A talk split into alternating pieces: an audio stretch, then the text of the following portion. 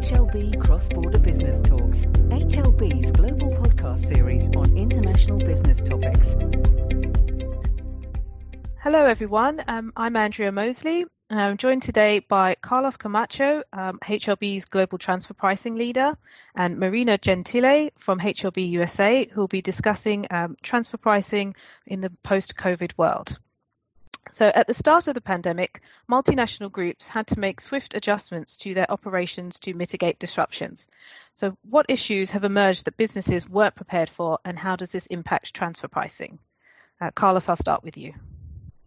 Yes, I guess that the first thing we have to focus on is that transfer pricing is always related to uh, transactions amongst uh, related parties. Therefore, not all the alignments and the changes occurring as a result of COVID-19 are to do with related parties. Yet, this is going to be challenging because we have to prove that those made with related parties are based upon on the arm's length principle, although the alignment of the whole value chain is suffered a major, major change and is going to continue to do so. Right, absolutely. As, as disruptions, um, excellent point, Carlos. As disruptions, you know, happen overall in the business, whether it's the supply chain or sales are down or you know costs increasing, you know, to to mitigate the impact, it all does impact transfer pricing as well. So, um, you know, there's a consideration that needs to be had there. The values and risks and functions of the different entities may be disrupted. So. Very true. Um, and moving on then, so transfer pricing models, as you mentioned, they will kind of need to be adjusted during 2020 to factor in any changes to things like supply chain, demand for products and services, or workforce disruption.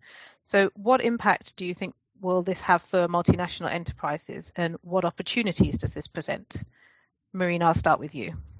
Sure. So, impact wise, uh, certainly 2020 will uh, I, I, believe most companies, not not all, will be disrupted, but in one way or another, and sometimes it just depends on timing and and in what way.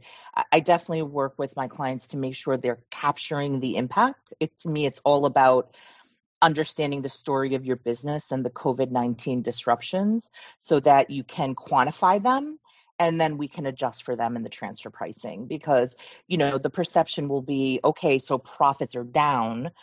And and you know i think it's going to be short lived by the time this gets audited as to why they're down. And the expectation is it would be you know need the, the taxpayer would still need to fit into the normal transfer pricing model so it's our job and the taxpayer's job to to say mm, wait a minute remember that whole pandemic thing we had going on that kind of wrecked our business um, and and just to kind of quantify for that. So adjustments to the the their financials to say if not for you know COVID nineteen, we would have been here, and then possibly adjustments to the comparables as well. I mean, and it's it's very individual. So. Indeed, Carlos, and, uh, and I guess that one of the major challenges is to be ready to uh, document appropriate all these changes uh, in a storytelling fashion that is suitable for the next several years when the audit procedures are going to take place because by the time the tax authorities come to the taxpayers, it's going to be so, several years. And with the silence that most of the tax authorities are keeping all around the world regarding how do they perceive or anticipate that the taxpayers shall be behaving as far as compliance, as far as documenting their uh, whole transactions and impacts. I guess that this is only going to be a major challenge that together we can make it better for uh, taxpayers. And in fact, uh, is highly recommended to have experts uh, in uh, involved in the how to do it and not to wait until the compliance end, but to work from the documentation starting right now. Yeah, that's an excellent point. I just want to kind of tap into that as well. That talk to your advisors now, right? Even though you're not documenting FY 2020, you know, until a year from now, the discussions need to happen now so they can guide you as to what to capture you know how to start quantifying how to think about it um, because it really is unique to the different businesses and industries and how their model their business models work right so that would be your sort of key advice um, for businesses now if like how if they're if i was a multinational organization and i'm thinking about how am i going to prepare f- to account for those changes it would be your advice to, would be to speak to an advisor now rather than wait until um, you know two three years down the line when they're, they're having these comparability issues that they'll they'll be facing.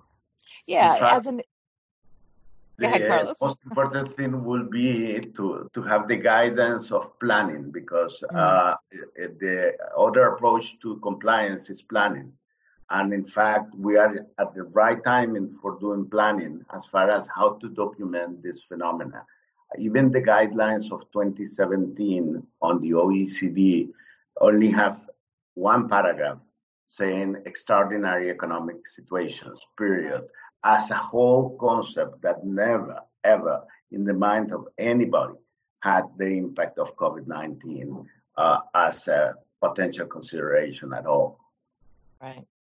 Yeah, and and and the difference is, you know, when when as advisors, Carlos and I, you know, go to document what happened, and it's you know after the year end and the books are closed, you know we have we have fewer tools if you will mm. right so yeah.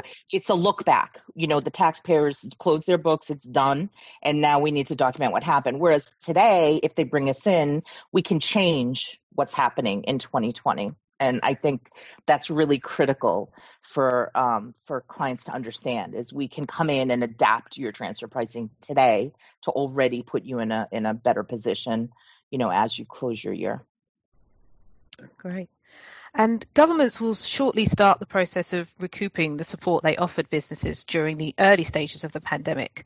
So, do you foresee um, an increase in the level of tax audits and, in particular, focus of the transfer pricing strategies of a business?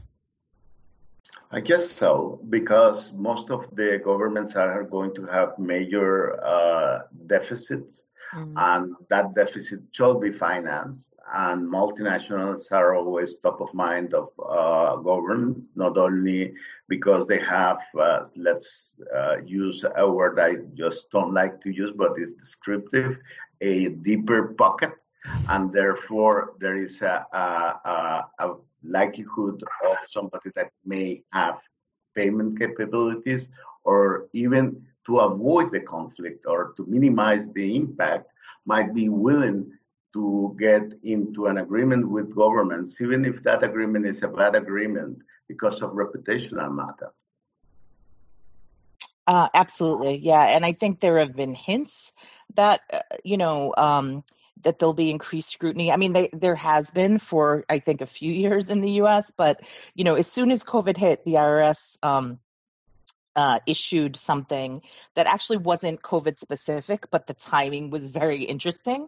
And it effectively said, hey, taxpayers, you need to do better with your transfer pricing. We see some weak transfer pricing out there and we need you to strengthen that. So already they're they've sort of planted the seed that you know it, it, transfer pricing is not going away. There's nothing about it will go away. The questions will continue to be asked. It's low hanging fruit in a lot of ways. It really is. And it's also if you're dealing with, you know, maybe a US sub with foreign parents or et cetera, it's also the perception of, hey, we're, you know, we're patriotically trying to protect our revenue base. And that's for every country, right? You know, in the in the opposite direction. So it's, you know, I, I think it's going only gonna increase.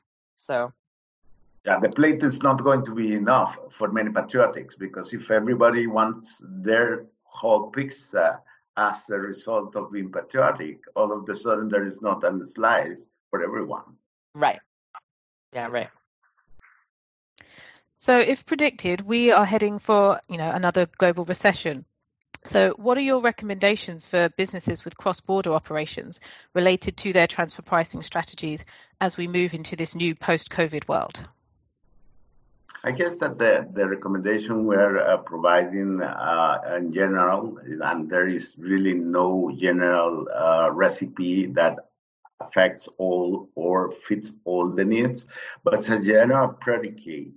We shouldn't see transfer pricing as an impediment to access the economies of scale, their restructuring and the redimensioning to the market target uh, of the businesses. Businesses need to keep up and competitive. They need to become profitable. And if in doing so, they need to enter into transactions that might be taking the scope of transfer pricing, all we have to be careful about is documenting well that transaction, the business purpose of such a transaction. But we shouldn't see transfer pricing as a barrier, and more likely than not, we might see transfer pricing as the catalysator, catalysator for getting this change justified before tax administrations. Yeah, I think like any economic turmoil, right? It it brings as much opportunity as it brings a disruption, right? So now's the time to kind of uh, strategically look at your organization. And I think there's real opportunity for multinationals to become just a stronger being in the future, right? I think COVID 19 disruptions and the tariffs before them and, you know, et cetera, have just brought to light any sort of weaknesses in the organization. You know, where do we need to focus more? Where do we need to look? And one of those big areas is cash flow cash flow management or or lack thereof, right? I mean, there was this whole push for you know, where's the cash? How do we get it to the entities that need it? And then, you know, discoveries are made that well, it's trapped in countries where it's not super easy to, to get the cash out, right? Maybe it takes 13 months. Maybe you, you know, need to go through a lot of paperwork. You know, there, there are markets out there like that. So transfer pricing is a very effective, you know, tax minimization tool, but it's also a very effective cash flow management tool. So done properly, Carlos, I'm sure you'd agree with me, done properly and strategically, you really can have this sort of multinational, you know, of the future that's run much more efficiently, um, you know, based on these these analyses and models. Great. Well, both thank you very much for your time, and thank you all for listening. Thanks for listening. For more information about this topic and other cross border business insights, visit www.hlb.global forward slash insights.